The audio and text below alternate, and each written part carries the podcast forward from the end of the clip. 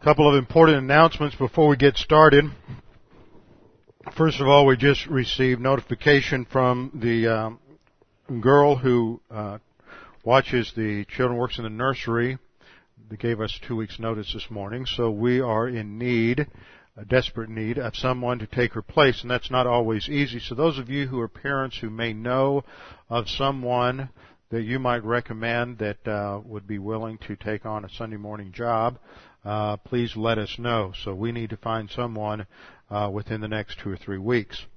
Let me see. There seems to be oh, the, another announcement. We have uh, one adu- actually two adults, one of whom is a seminary student, and two high school kids from this church who are taking a missions trip this summer to Kiev. They're going to go over, leave around the 11th of July to go to Kiev, and they're going to help run a week-long uh, summer camp for uh, uh, kids over there in Kiev, working with Jim Myers Ministries, and they will be uh, taking. They're in the process now of getting their passports and their visas and getting all of that together, so that they can take off at that particular time. The cost of the trip is somewhere around seventeen, eighteen hundred dollars a piece. And we thought we would just open the grace box between now and then for anybody who wished to contribute to help them, uh, help these kids defray the cost on that missions trip. And then we would apply that to each, uh, split it up between those who are going. So if you are, we'll keep that, we'll put that in the bulletin to remind everybody of that particular thing. Uh, Dan's going with them and Nancy's going with them as the adult supervisors. Dan also has another seminary guy going with him who happens to be from Kiev. And he came over here two or three years ago to go through Capital Seminary and has, uh, is a classmate of Dan. So he's going to go back. So he'll be serving as a translator and working with them also. So we will, uh, be doing that. Let me see. Any other announcements? I'm aware of. I guess that's it. This is the record that God has given to us eternal life, and this life is in His Son. He who has the Son has the life. He who does not have the Son of God does not have the life. He who believes on Him is not condemned, but he who believeth not is condemned already because he has not believed in the name of the only begotten Son of God. For there is no other name under heaven given among men whereby we must be saved. For by grace you have been saved through faith, and that not of yourselves. It is the gift of God, not of works, lest any man should boast. For I am persuaded that neither death, nor life, nor angels, nor principalities, nor powers, nor things present, nor things to come, nor height, nor depth, nor any other created thing is able to separate us from the love of God which is in Christ Jesus our Lord. For of him and through him and to him are all things, to whom be the glory forever and ever. Amen. Before we begin our study this morning, we need to make sure that we are in fellowship with the Lord. The scripture teaches that salvation is by faith alone in Christ alone. At the instant we put our faith in Christ, believe that He died on the cross as our substitute, that He paid the penalty for our sins, we have eternal salvation. However, we still sin. And when we sin, it grieves and quenches the Holy Spirit and the scriptures teach that while sin does not cost us our salvation, it does hinder our and break our fellowship with God. So we need to uh, confess our sins, to admit or to acknowledge our sins to God the Father, and He instantly forgives us. We recover the filling of the Holy Spirit so that we can resume our spiritual progress. So we always begin with a few moments of silent prayer to give you the opportunity to use 1 John 1 9, and then I will open in prayer. Let's pray.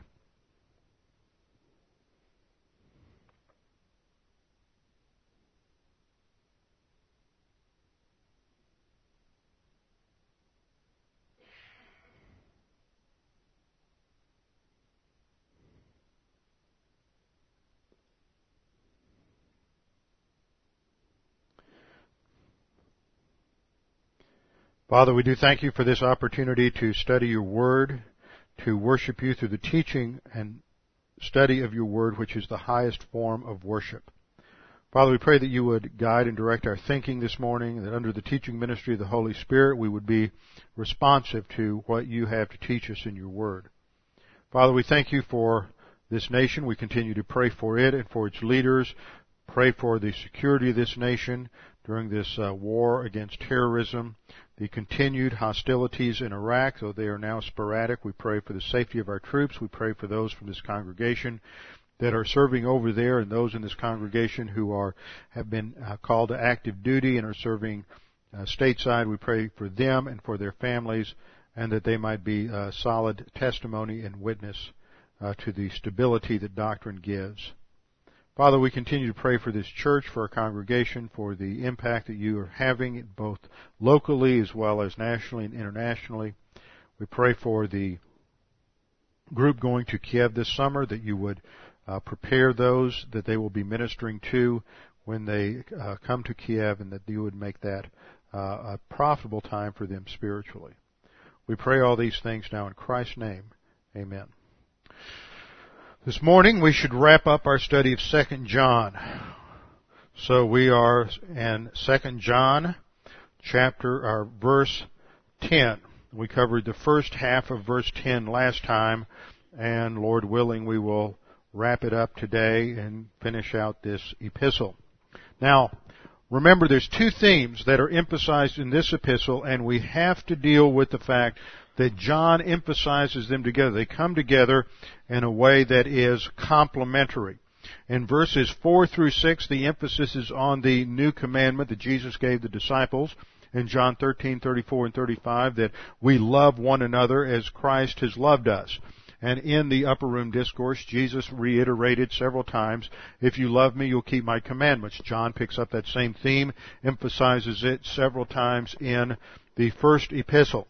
He reiterates it this time and links it to the same basic doctrinal issue that he did in the first epistle, and that is having a correct understanding of the person of the Lord Jesus Christ. In verses 4 through 6 of 2 John, the emphasis is on loving one another. In verse 7, he warns about those who do not believe Jesus came in the flesh. In other words, there are those at that time in history, those who we know were called docetics. It was an early form of Gnosticism. Gnosticism was an extremely abstruse uh, intellectual sort of system of religion that appealed to just about everybody because it it uh, included so many different things. It picked up elements of of Eastern dualism, and by dualism we mean a philosophical system that holds to the eternal existence of both good and evil that there is no origin of evil, no origin of good. They are both equal principles and eternal principles in the universe. And ultimately then, if, if, if evil and good are both eternal, and you press it back far enough, then, then there ultimately is no distinction between good and evil. Everything ultimately breaks down because your ultimate reality is an impersonal dualism and this always creates problems. So they picked up dualism from Persia and from the East. They picked up elements of morality from Judaism, elements of of uh, philosophy from the Greeks, elements of mysticism from the mystery religions, and they just sort of put all this in their Hamilton Beach blender and turned it on high and mixed it all up and and produced a whole new drink. And it depended on who you were. You might want a mix with uh, more dualism in it and less morality. You might want a drink that had more mysticism in it and, and less philosophy. And so there was something for everybody. You could just mix and match and put put it together however you wanted. But at the core level of this, at one of the core levels, there was the idea that matter, that which was physical or material, was less significant. In fact, in much of uh, uh, the, the, thinking, because of the influence of Platonism, the idea was if it existed in reality, it was less perfect than in, in the ideal. Therefore, the idea was that if God became a man, he would be tainted by the physical and become a sinner. So therefore, because you're taking this external, philosophical, rationalistic principle and using that as your interpretive grid for the scripture, you end up with uh, uh, having to conclude that, well, God therefore could not become a man. Now, we look at that and we say, well, how silly that was. But people do that all the time. You do it, I do it. We all think that there's some sort of ultimate principle somewhere, and we use that as a grid for interpreting the scripture whether it's our own common sense or whether it's our culture or if you get into issues related to creation and evolution, whether it is the, the absolute veracity of modern science, whatever it is, people do that. And that's part of what the Christian life is all about, is learning to identify those hidden assumptions that we have related to knowledge, where we're trying to force the Bible to fit our preconceived grid, our preconceived so-called rationalistic principles, and and make the Bible fit something else rather than taking the Bible in and of itself, interpreting it in the light of its own teaching, and then interpreting all of reality under the grid of the scriptures. Well, the challenge was, why then does Jesus Christ have to be fully human? And the answer is that Jesus in his humanity lives a spiritual life, faces every manner, every category of testing, that, that you and I face, and he handles it all through dependence on the Holy Spirit and application of doctrine.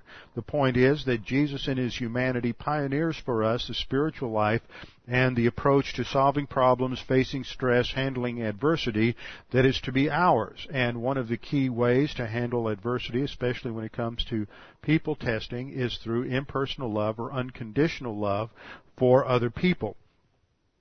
So this is the principle. If Jesus isn't fully man, then the love that he exhibited in his life when he goes to the cross isn't the same kind of love that you and I can have. And so therefore it'd be easy to rationalize and say, well, Jesus just did that out of his deity. He did that because he was God. He was able to say, Father, forgive them because they don't know what they do, because he was God. Well, how can you expect me to do that?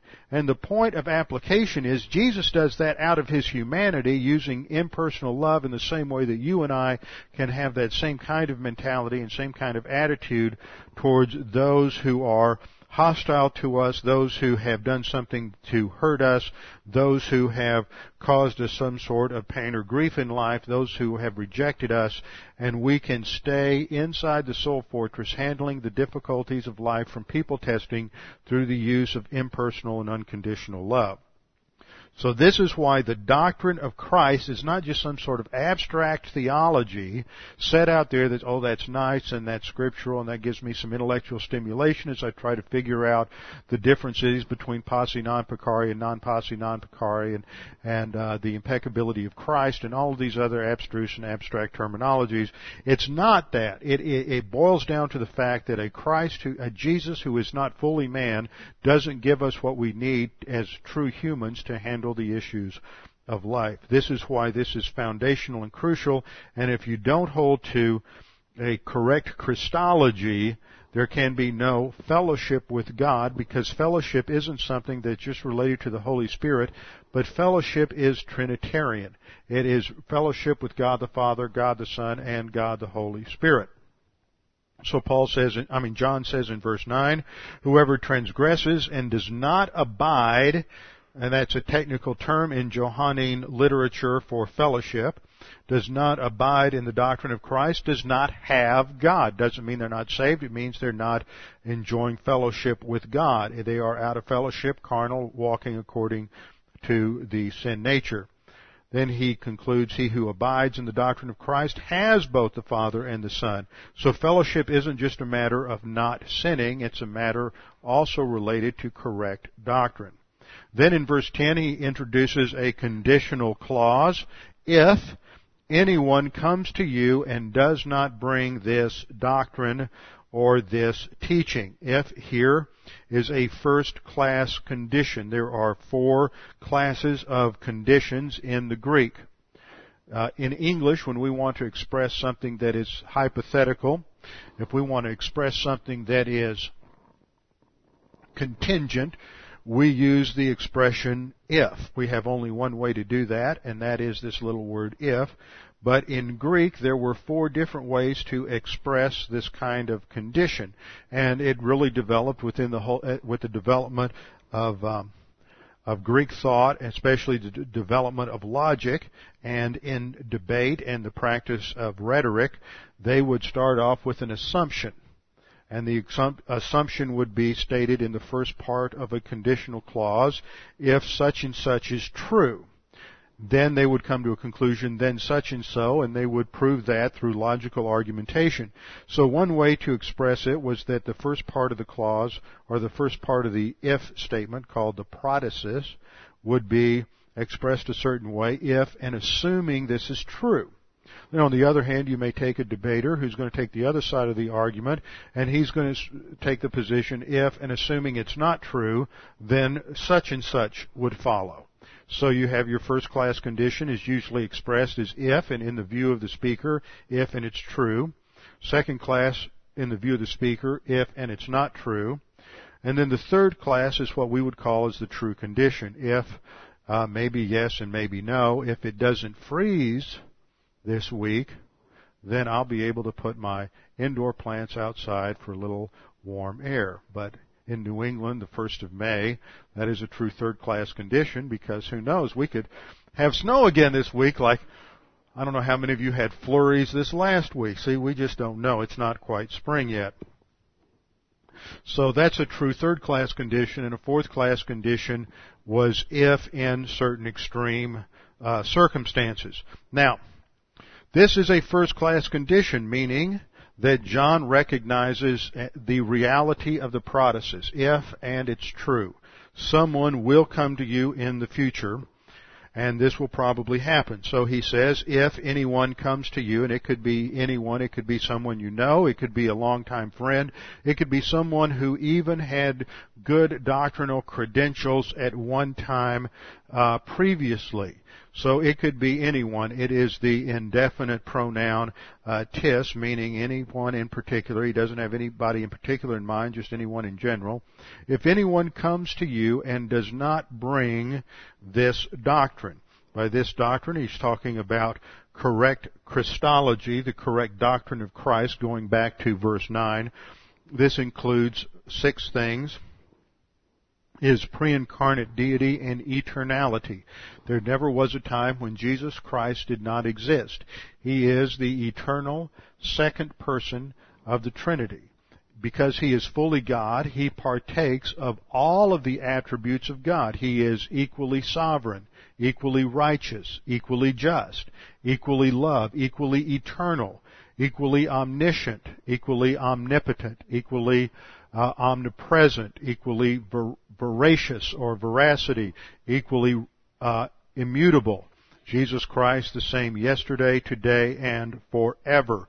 That indicates that He in His character never changes. Now we know that there was a change in Jesus. He assumed true humanity. But that is not a change to who he was in his second person. His character, his identity as the second person of the Trinity doesn't change with the addition of humanity. He is still fully God. And that is part of tr- true Christology, that there is a distinction between the two natures in Christ. They do not blend or mix. The attributes of one do not apply to the other. He is fully God and fully man, undiminished deity united with true humanity. He is eternal. Then we have the virgin conception and virgin birth, which is the mechanics for the incarnation, where the eternal second person of the Trinity uh, became a true human being.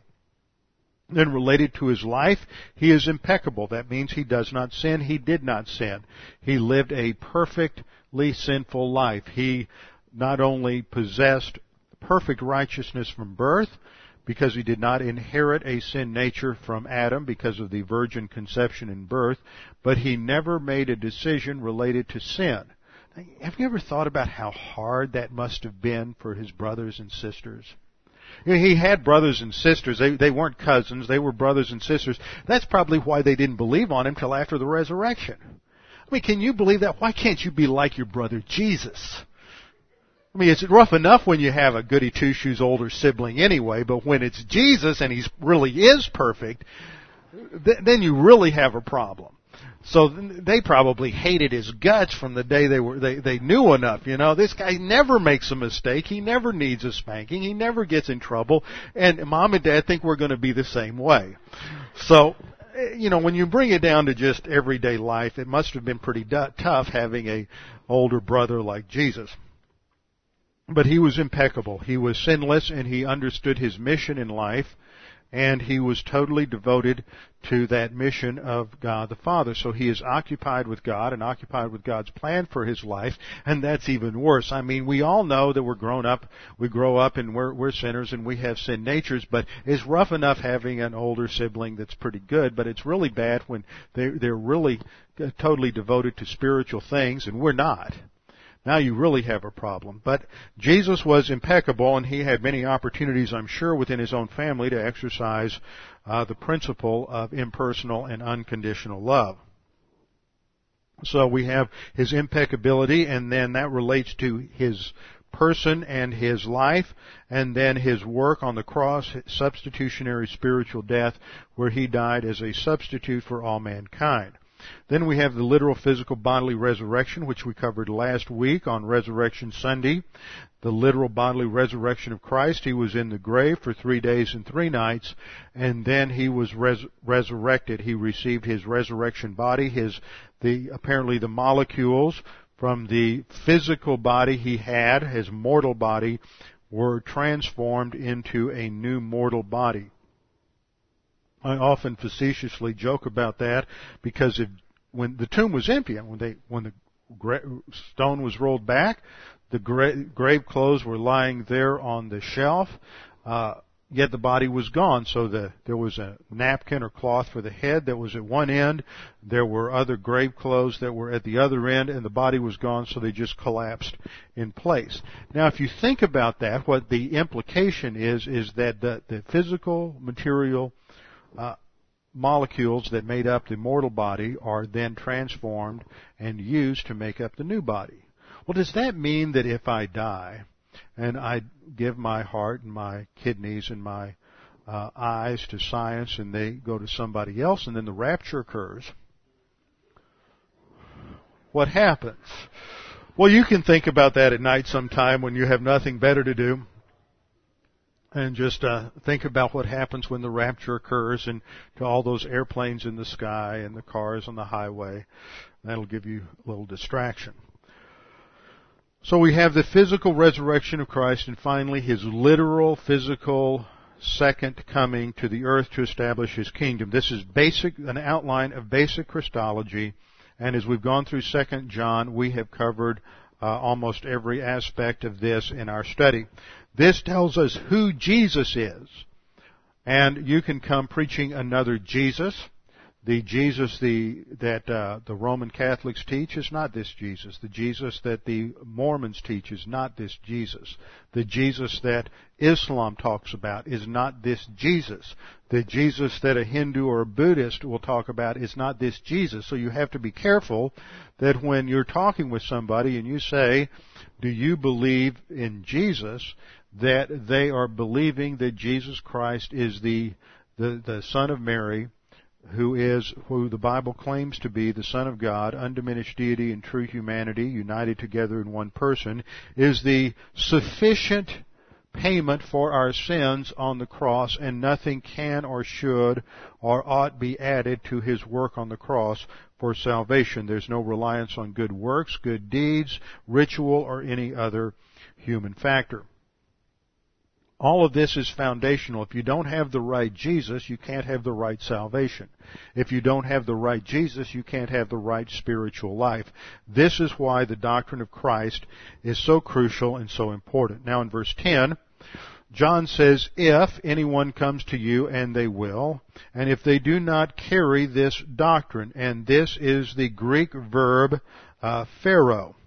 The Greek verb phero, it's the third person singular present active indicative, meaning that this is, it's probably a characteristic, uh, present, indicating that if this is not the characteristic of what they bring, the idea here of phero is to bring like you carry baggage with you. So if part of their baggage isn't correct Christology, then this is what we have. If anyone comes to you and does not carry this doctrine, then, although then is not stated, it's implied, do not receive him into your house nor greet him. And the word receive is the present active imperative of lambano. This would be a, uh, a present imperative always indicates a standard operating procedure or characteristic of the Christian life, something that should constantly uh, be present. Do not receive him. You should not ever receive him. It almost picks up the customary or, or habitual idea of a present tense. You, this should be your standard operating system not to receive him into your house. Now, what does John mean when he says into your house? There are many people, and I've made this mistake in the past, where if you haven't exegeted the whole text, you want to interpret this in light of your own frame of reference, which is your domicile.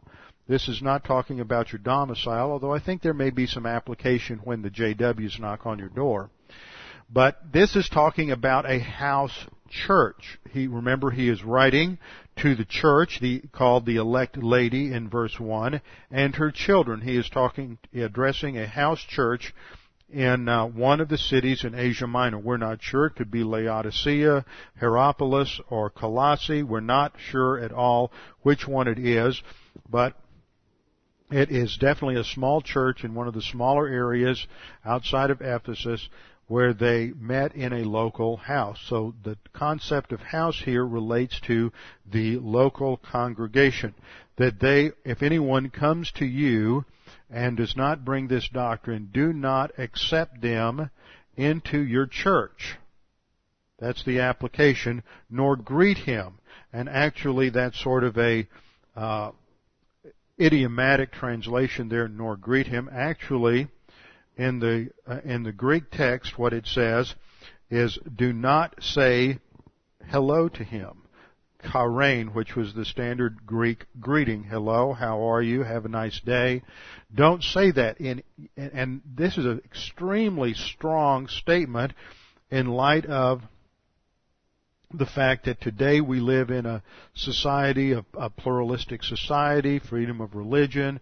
We live in a society where tolerance is the new criterion and tolerance is no longer simply putting up with somebody's uh, bad manners, bad beliefs, or false religion. Tolerance has the idea today of accepting and approving of what other people believe, no matter how uh, asinine, stupid, or heretical it might be. And what we have here is a clear statement to the local church that the local church is not to accept, take in, allow anyone with false doctrine to come into their presence. They need to avoid them. Now this isn't just anyone, like somebody walking in off the street as a visitor, but this is somebody who claims to have something to teach or to promote. We went through this about two or three months ago when we had a visitor from one of the local uh, cults or sects who popped in one day to announce judgment on the congregation and as soon as I finished with the closing prayer and said, hey man, he popped up like a jack in the box wanting to uh, say something and I had, I was forewarned so we ejected him as quickly as possible and everybody thought I'd probably lost my mind when I started yelling for this guy to leave the congregation.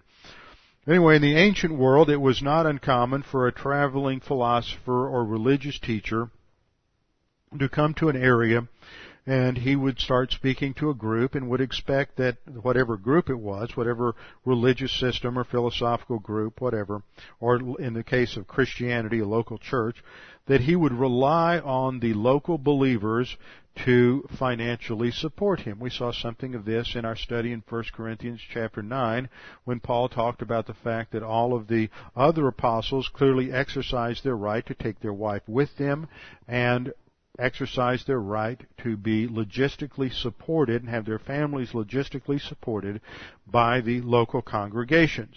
And this was a standard practice, and we'll see a reference to this when we get into 3 John, and that's sort of the background in 3 John verses 5 through 8. So this is the idea of someone who claims to have a message from God, claims to teach, be able to teach, wants to communicate something related to the Word, and comes into the congregation. In other words, somebody who has a doctrinal agenda, and yet as part of their doctrinal baggage, they do not have a correct Christology. Therefore, the Bible clearly teaches that the local congregation is a closed system You can allow for visitors, but there are certainly rules and regulations for the conduct of a local congregation, and this is why it is important for local churches to have clear doctrinal statements. And as part of that, as part of membership, where you have a voice in the running of the congregation, like we have with the congregational government, that it is clear that people not simply agree to a, a doctrinal statement. Now, most people, when they come and join a church, they really don't know how to read a doctrinal statement. In fact, a doctrinal statement can often read to many people like some sort of of a legal contract and you you know when you go rent a car or you go pick up your prescription you have to read all these instructions and then sign off on it and for most people they just kind of skim the page and well everybody signs off on it so I will too and it's typical as in many congregations to simply ask the question uh, do you agree with our doctrinal statement? Are you willing to submit to the authority of the pastor? And people read over the doctrinal statement, and what happens is they don't see anything that is offensive. They don't see anything that they disagree with. So they say, yeah, that's fine. I agree with that. Now what's going to happen is that as they grow and advance, they may have picked up some strange idea like that, that they weren't even clear on. Uh, in the past, they might have heard post-tribulationism or some sort of covenant theology or lordship salvation or whatever, and because they're theologically naive and they don't have all the vocabulary or whatever it might be, when they read the doctrinal statement, they're not really clear what it said. Now the question I like to ask is not do you agree with the doctrinal statement, but is everything in the doctrinal statement what you personally understand and are committed to? See, it changes the nuance there. It makes it more proactive that you really understand everything you read in the doctrinal statement. And that is your foundational belief that you're committed to. That it's not just something that, oh yeah, I didn't find anything offensive there. Because what happens is you get a congregation and you don't make a big deal about this, especially today, and you get people who have various agendas that can seep into a congregation, and sooner or later, some sort of doctrinal issue raises its head, and you have in a congregational government, people have some sort of say, and the next thing you know, you're going to generate a church split or somebody handle something. Now, that's over, uh, usually handled if you have a strong uh, authority from the pastor and from the deacon board to oversee that. But it's just better to make sure that before you uh, admit people into membership, that they clearly understand the doctrines and the implication of the doctrine of a local congregation. So John clearly makes the point that there is a biblical foundation to exclude people from a local congregation. And they're not only not to receive this kind of person, but they're not even, you know, when the guy leaves, they're not even supposed to say anything like, well, have a nice day, hope everything goes fine for you. You don't, you know, that may be good manners under some sort of secular system, but John says you're not even to say hello to this guy whatever you do, somehow it is a participation with him. This is verse uh, um, verse 11. For he who greets him shares in his evil deeds. That means just saying hello to the guy for the one who says to him literally, the one who says to him chairein, koinone, shares with his evil deeds.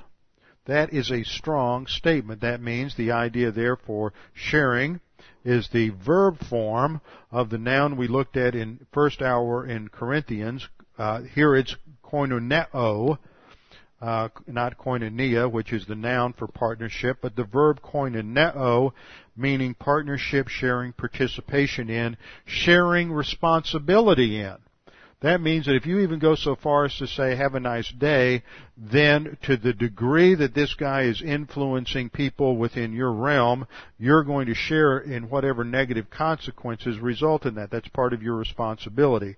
So that is an extremely strong statement from the apostle John saying that you don't want to have anything to do with somebody who has false doctrine because you enter into and share in his false doctrine if you give any hint, the most uh, innocuous hint of approval for this man, including just saying, have a nice day or greeting. Just uh, remove him, eject him from the congregation. This is the idea of the doctrine of separation. Doctrine of separation. We want to look at this biblically. See, sometimes you have, in some churches, legalistic churches, you'll hear them talk about the doctrinal uh, the doctrine of separation. And what they mean is if there's some other Christian who has something in their life that's a sin, then you just don't have anything to do with them. You shun them. Some of the more legalistic sects uh, practice shunning. And that, of course, is nothing more than self-righteous legalism. We have to look at what John's talking about here. John is talking about somebody who is teaching, advocating, promoting uh, doctrine with a false doctrinal basis and a false Christology. He's not talking about somebody who comes in who has a problem with the mental attitude sin of arrogance or or maybe having an affair with somebody or is a gossiper. They can cause problems. Of course, if we have any problems like that around here, somebody's causing uh, trouble, then we'll we'll try to handle that so it doesn't create uh, trauma for the flock. But that's not what John is talking about when it comes to separation. It is a clear doctrinal issue and there must be separation. And notice this separation is not inconsistent unless you just think John's some sort of idiot, and he's not. It's not inconsistent with his command to love one another.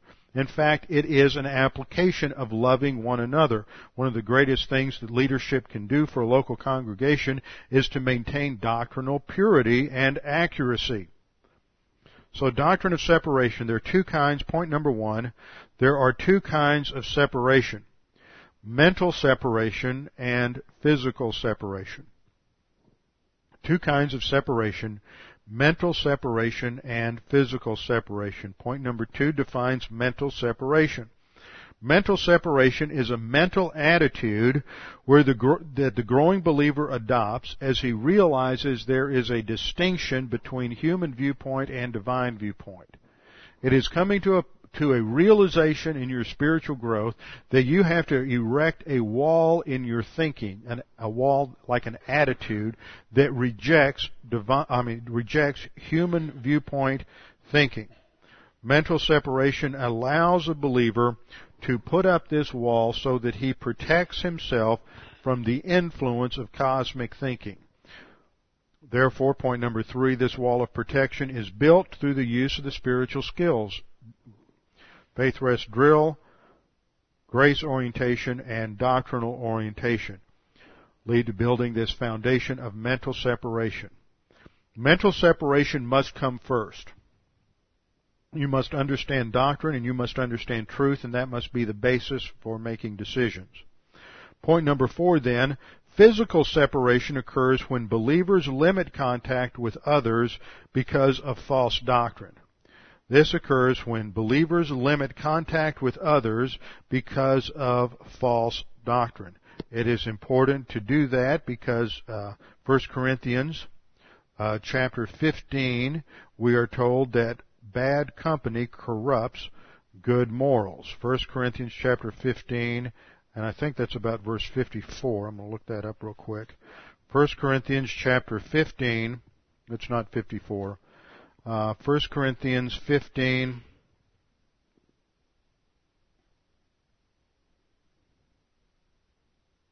Thirty-three. 1 Corinthians 15:33.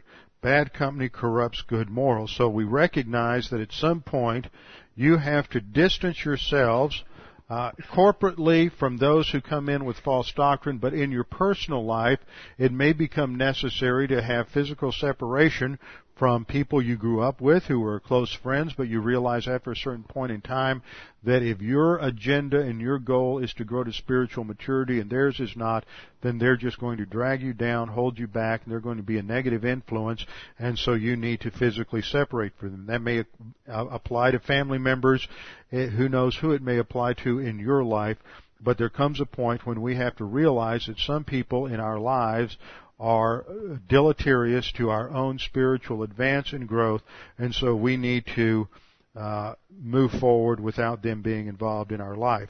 So physical separation occurs when believers limit contact with others because of false doctrine. Now, point number five, physical separation without prior mental separation. Remember that is a doctrinal issue. Physical separation without mental separation, which is making a decision in your thinking to go with divine viewpoint over human viewpoint. Physical separation without mental separation will cause the believer to walk into cosmic thinking through the back door. See, that's what happens with a lot of people. They get involved in some sort of reaction to somebody and they and and next thing they know because it's not based on doctrine they're not doing it under the filling of the holy spirit it's not part of impersonal love then what happens is they get into arrogance they get into mental attitude sins such as reaction anger hostility hatred uh, vengeance revenge motivation bitterness and next thing they know they're out of fellowship and they're in the cosmic system. So you have to under, set up mental separation prior to physical separation. Mental separation establishes your spiritual uh, categories and spiritual absolutes Point number six, removing someone from church is an act of love, 2 John 5, 6, just as the correct objective application of capital punishment is an act of love because we always want to focus on the wrong person. Uh, you focus on the victims, you focus on the congregation. One of the greatest things, as I said earlier, that a pastor and that deacons can do is to make sure that doctrinal purity is maintained and to make sure that certain people do not have any level of influence in a congregation and that is their love toward the congregation. Uh, point number seven, such an act must avoid any kind of revenge motivation, jealousy, vindictiveness, bitterness, implacability, or any mental attitude sin. Now, John says that the person who welcomes, who even says hello to the person with the false doctrine and the agenda to come in and teach it, the person who even says, hi, how are you doing in a positive sense, uh, is a one who shares or participates in that false teaching. Point. That is verse 11. So John gives a warning from 7 to 11 on the importance of having a correct Christology and its application in terms of not even accepting any kind of teacher, any person with any voice whatsoever into a local congregation if they do not have a correct understanding of the person and work of the Lord Jesus Christ. And then in verses 12 through 13, he gives his closing. This is his conclusion. This is his closing for the epistle. He starts in verse 12 saying, having many things to write to you, I did not wish to do so with paper and ink. Now this is one of those backward sort of sentences where the main clause is, I do not want to do so with paper and ink, and then you have your uh, subordinate clause uh, following. That's, that's the thought, but he puts the subordinate clause up front because he is emphasizing the fact that he has many other things, that is, many other doctrines to teach them. It begins with a present active participle that does not have the article, therefore it is considered an adverbial participle, and it should be translated as a concessive participle, although I have many things to write to you. And even though a participle doesn't have a person, you pick up the first person from the main verb in order to have it make a little more sense in English. So it should read, although I have many things to write to you, I do not want to do so with paper and ink. This emphasizes the fact that John is the pastor to this congregation. We know that he pastored in Ephesus, and in the early church, there were not always enough pastors to go around. That was true in various times during church history, during the Middle Ages. As Christianity expanded into Europe and expanded into uh, France and expanded into Germany, expanded later into uh, Scandinavian countries. Missionaries would go into these countries, and there would be many converts, but there would be be very few who followed them and who pastored. And so they would have itinerant ministry. So they would go from one place to another and teach, and then it may be weeks or months before they returned. Same kind of thing happened in the uh, American frontier. You had your your circuit riders who would go from one location to another. And in those early days of, of uh, the American Republic, you would often find the circuit rider who went from one community to another. And one Sunday he would be with one group, then Wednesday night he would be with another group, and the next Sunday another group. And these early circuit riders, these early preachers in America were well trained because they grew up in a culture that had been so influenced by the importance of the Word of God that almost everyone who went to school learned Latin and Greek and many learned Hebrew. In fact, most people were taught to read and most communities were had an emphasis on schooling because they were they understood the importance of reading so that everybody could understand the word of God.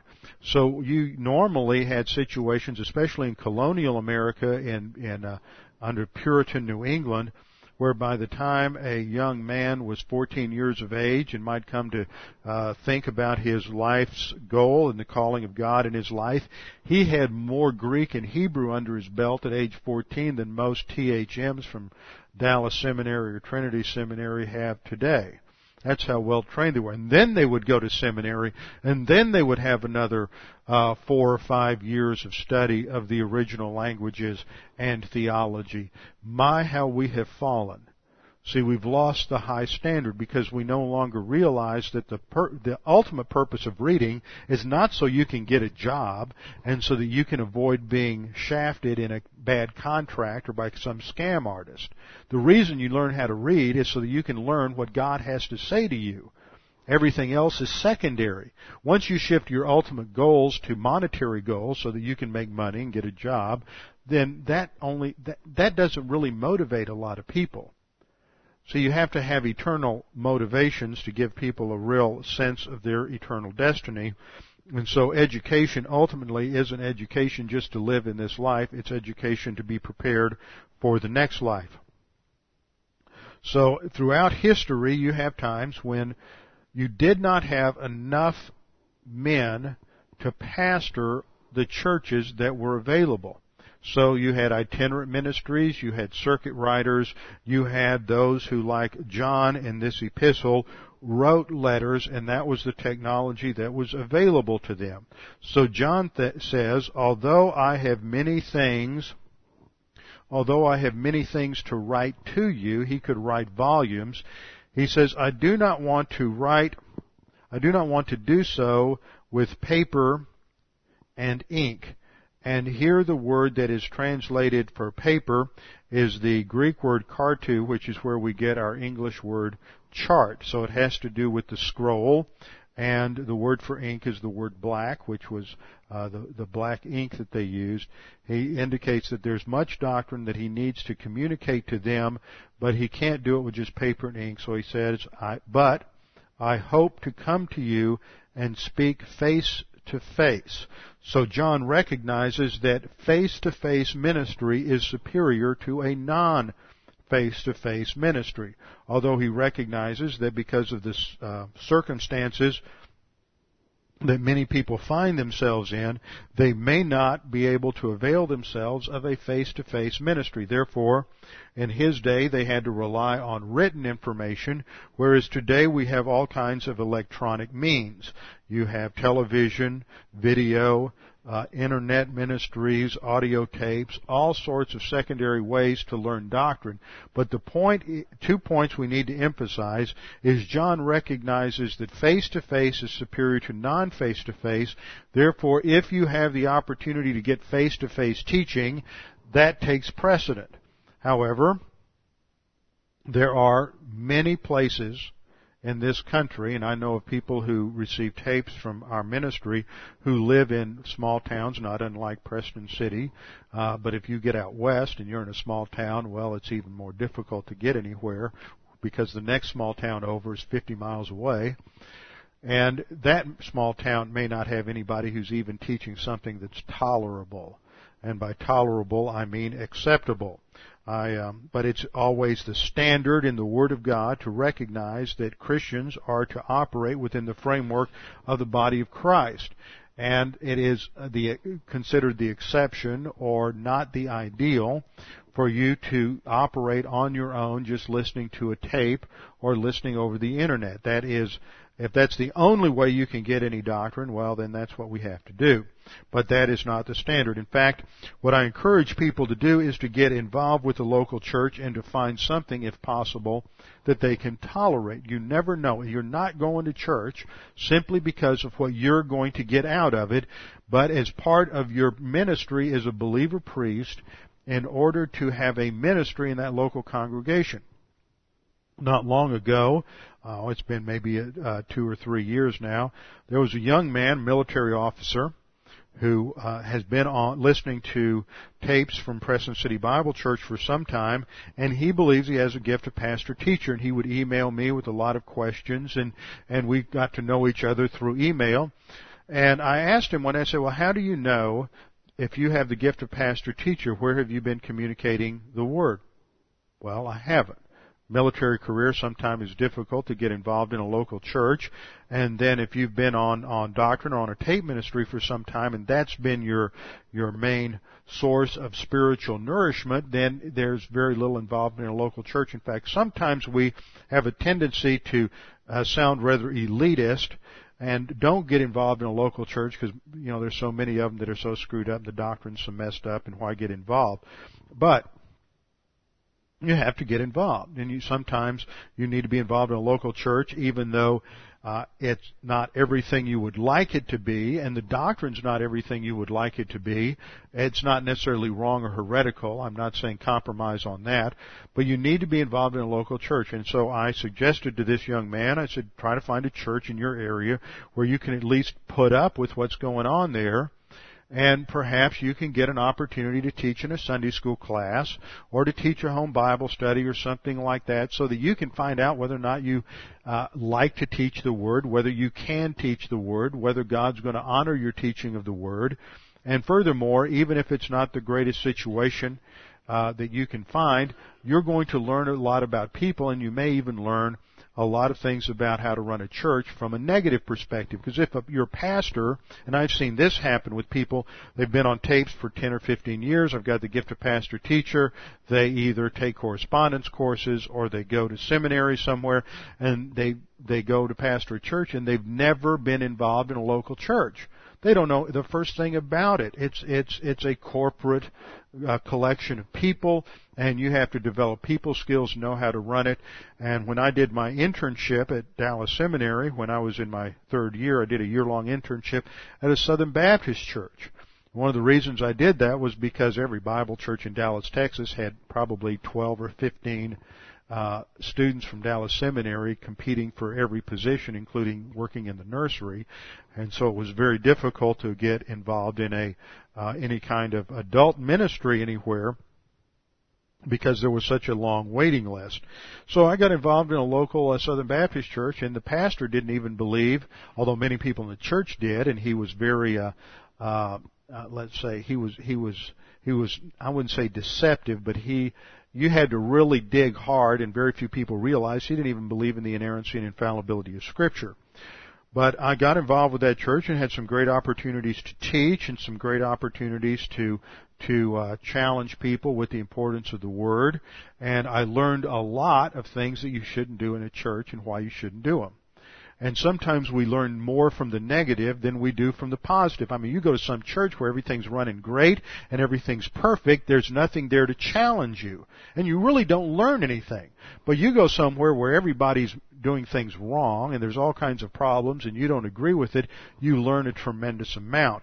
And so I communicated to this uh, young man, and he eventually found a small, uh, I think it's a Baptist congregation, and they and it wasn't long. I mean, it was like a period of about a month before they asked him to teach a Sunday school class, and now they're asking him to teach some other classes, and so he's developing a tremendous opportunity of ministering to that congregation, and so this is true for many others. I've talked to other men who, oh, I can't find anything, or everything's um, you know these churches are all just a bunch of losers and you have to think of it in terms of that may be, that that may be very well be true. And I know it's true in some areas and I know that even in some large metropolitan areas that I'm familiar with you could drive 150 miles and not find a church that you could tolerate. But remember the standard in scripture is local church. We are part of the body of Christ. We are not individuals out there just doing our own individual thing. So, even though you may be getting the vast majority, if not all of your spiritual nourishment from uh, tapes or from the internet, you need to, if at all possible, find some local church to be involved with. So I want to conclude our study of 1 John, our 2nd John, with the importance of the local church. Point number one, God created man for community. Remember in Genesis 1, 26 and 27, God creates man in His image and likeness. God as a triune God is eternally social. By that I don't mean He's some sort of social gadfly, but there is a, so, a society in the Trinity. There are three persons in the Trinity. God is a social God. He has relationships with other persons and has had eternal relationships with each person in the Trinity. So God is a, has, there's a community in the Trinity. There is eternal relationship in the Trinity and man is, was created not to live in isolation. It was not good, God said, for man to be alone. So God created the woman as his assistant. From the very beginning, you have the institution of marriage and family, and this is society at its core. And so there is the importance of a, a corporate involvement. People are not to live their lives as in isolation, but there is a corporate relationship and a social dimension. Point number two.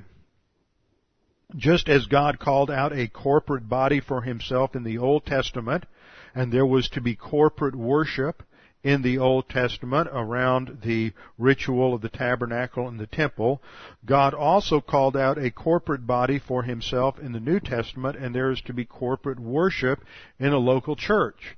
That is part of the function of the priesthood and, ambassadorship of each believer. If you isolate the believer from a local church, then there you're isolating them from part of their priesthood and their ambassadorship.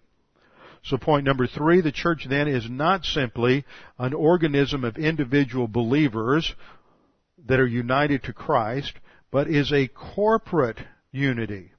We are one in Christ and we are members of one another, the scripture says. So it is not just a bunch of individuals that are connected to Christ, like a bunch of individual threads hanging from a common point, but they are united with one another. And God authorized and instituted the local church as the meeting place of believers. In fact, when you do have in the New Testament situations where local where, where believers are are edified and taught through epistles, which is most of the New Testament, where they didn't have a local pastor teacher, they're still meeting as corporate bodies. They're not just sitting around in, in Corinth passing Paul's epistles from one individual to the next. They are meeting as a corporate body. They're meeting as a corporate body here in the house of the uh, uh, uh, uh in in uh, whatever small town this is in Asia Minor. They are a group that's meeting together. Same thing in Third John. You have a group that meets together. So God authorized the local church as a place where believers are to meet together and the the framework within which ministry takes place. Fourth point, the purpose of the local church is to equip believers to function in their priesthood and ambassadorship. It is also to teach them how to grow and mature as believers, but part of that is to function in their priesthood, in their ambassadorship, and to utilize their spiritual gifts for the benefit of the body of Christ. Spiritual gifts are not given for your self-edification. In fact, Paul condemns the Corinthians because that's their idea. Spiritual gifts are given so that you can benefit others in the body of Christ. Te- uh, the purpose of this of the local church is to teach doctrine so people can grow to spiritual maturity, and to send out missionaries, both foreign and domestic. If you just had a bunch of individuals out there, you would not have an organization for supporting missionaries, foreign and domestic, and it's local churches that send them out, and that is part of the function of a client nation. Now, it is not the client nation that sends out the missionaries, it is the local churches in that client nation. Point number five. It is through the believers in a local church, this I, I kind of skipped into this one already. But point number five, it's the believers in a local church that God, through whom God supplies the logistical support for missionaries and evangelists. It's through the believers in a local church, in a corporate body, through whom God, it is through the believers that God supplies the logistical support for missionaries and evangelists. Now, point number six, a problem we have from our own culture is that the United States has produced a lot of can-do individualists. And that's great in a lot of areas. But when it comes to the church, that's not the attitude you see in the New Testament. There's, sure, there's an emphasis on the individual and individual responsibility and individual growth and uh, how a believer lives his life is between him and the Lord. But on the other hand, there's an emphasis on the church, the local body of believers uh, working together. So we have to realize that this idea that I can make it on my own as a believer with just my tape recorder or computer is contrary to the Word of God because it limits and, and prevents you from participating in key elements of a local church. Point number seven. Let's look at those. What are those key elements that are missing? First of all, there's no opportunity for the Lord's table. The Lord's table is communion, even though it is right and proper to have the Lord's table for shut-ins for individuals. And if, let's say you're, you're a family living, living somewhere where there's no one else that's even closely like-minded, uh, then I think the father and the family can have the Lord's table for the family. I think that's perfectly legitimate. But that's not considered the normative pattern by the New Testament. It is a, a group of believers that meet together. So there should be uh, the meeting for the Lord's table. Second, there's no opportunity for children's education in a local uh, local church. It, uh, so local church provides a framework for uh, prep school and training children in doctrine and training for life. Third, there's no opportunity if you're if you're not involved in a local church there's no opportunity for the function of spiritual gifts. Spiritual gifts, by definition, are to function within and for the body of Christ. They're other believers. Fourth, if you are isolated, then it limits the function of your priesthood in relationship to other believers. And then fifth, if you're isolated, it limits the application of all those one another passages in scripture where we're to pray for one another, encourage one another, admonish one another, teach one another, which indicate this mutual uh, function of the priesthood in relationship to other believers. And by being in isolation, you shortchange yourself and you shortchange your own opportunities to fulfill divine mandates in relationship to the body of Christ.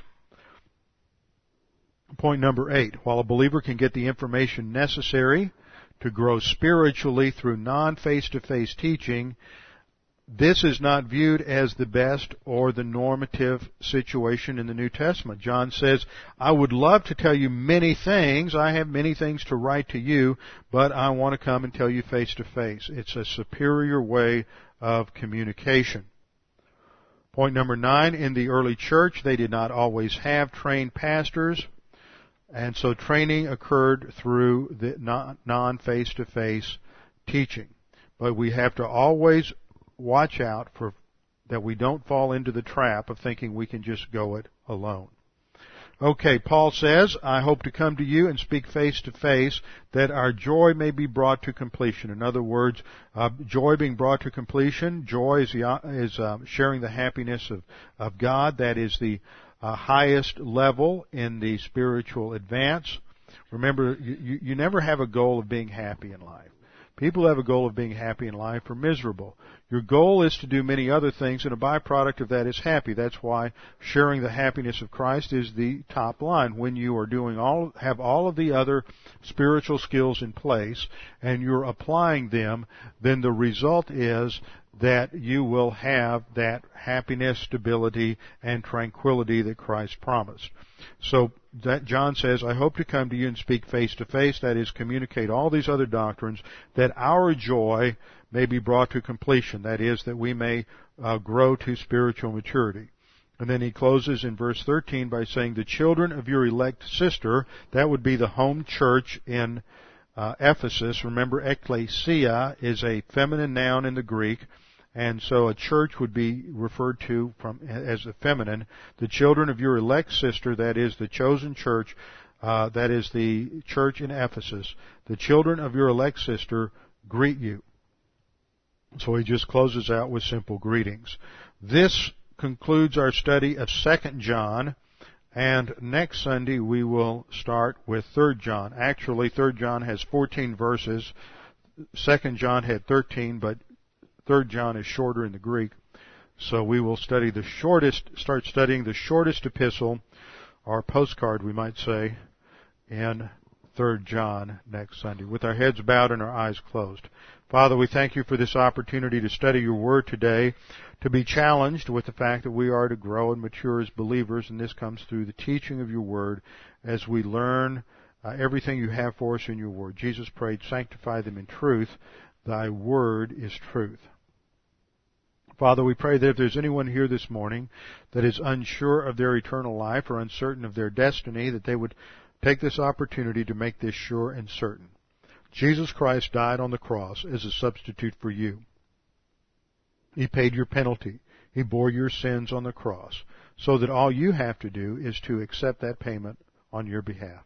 To put your faith alone in Christ alone. That you are trusting nothing else. That Jesus Christ's death on the cross is sufficient. It is complete. It is total. Nothing can be added to it. And on the basis of His work, you believe you have entry into heaven. Father, we pray that you would challenge us with the things that we have studied today. We pray in Christ's name. Amen.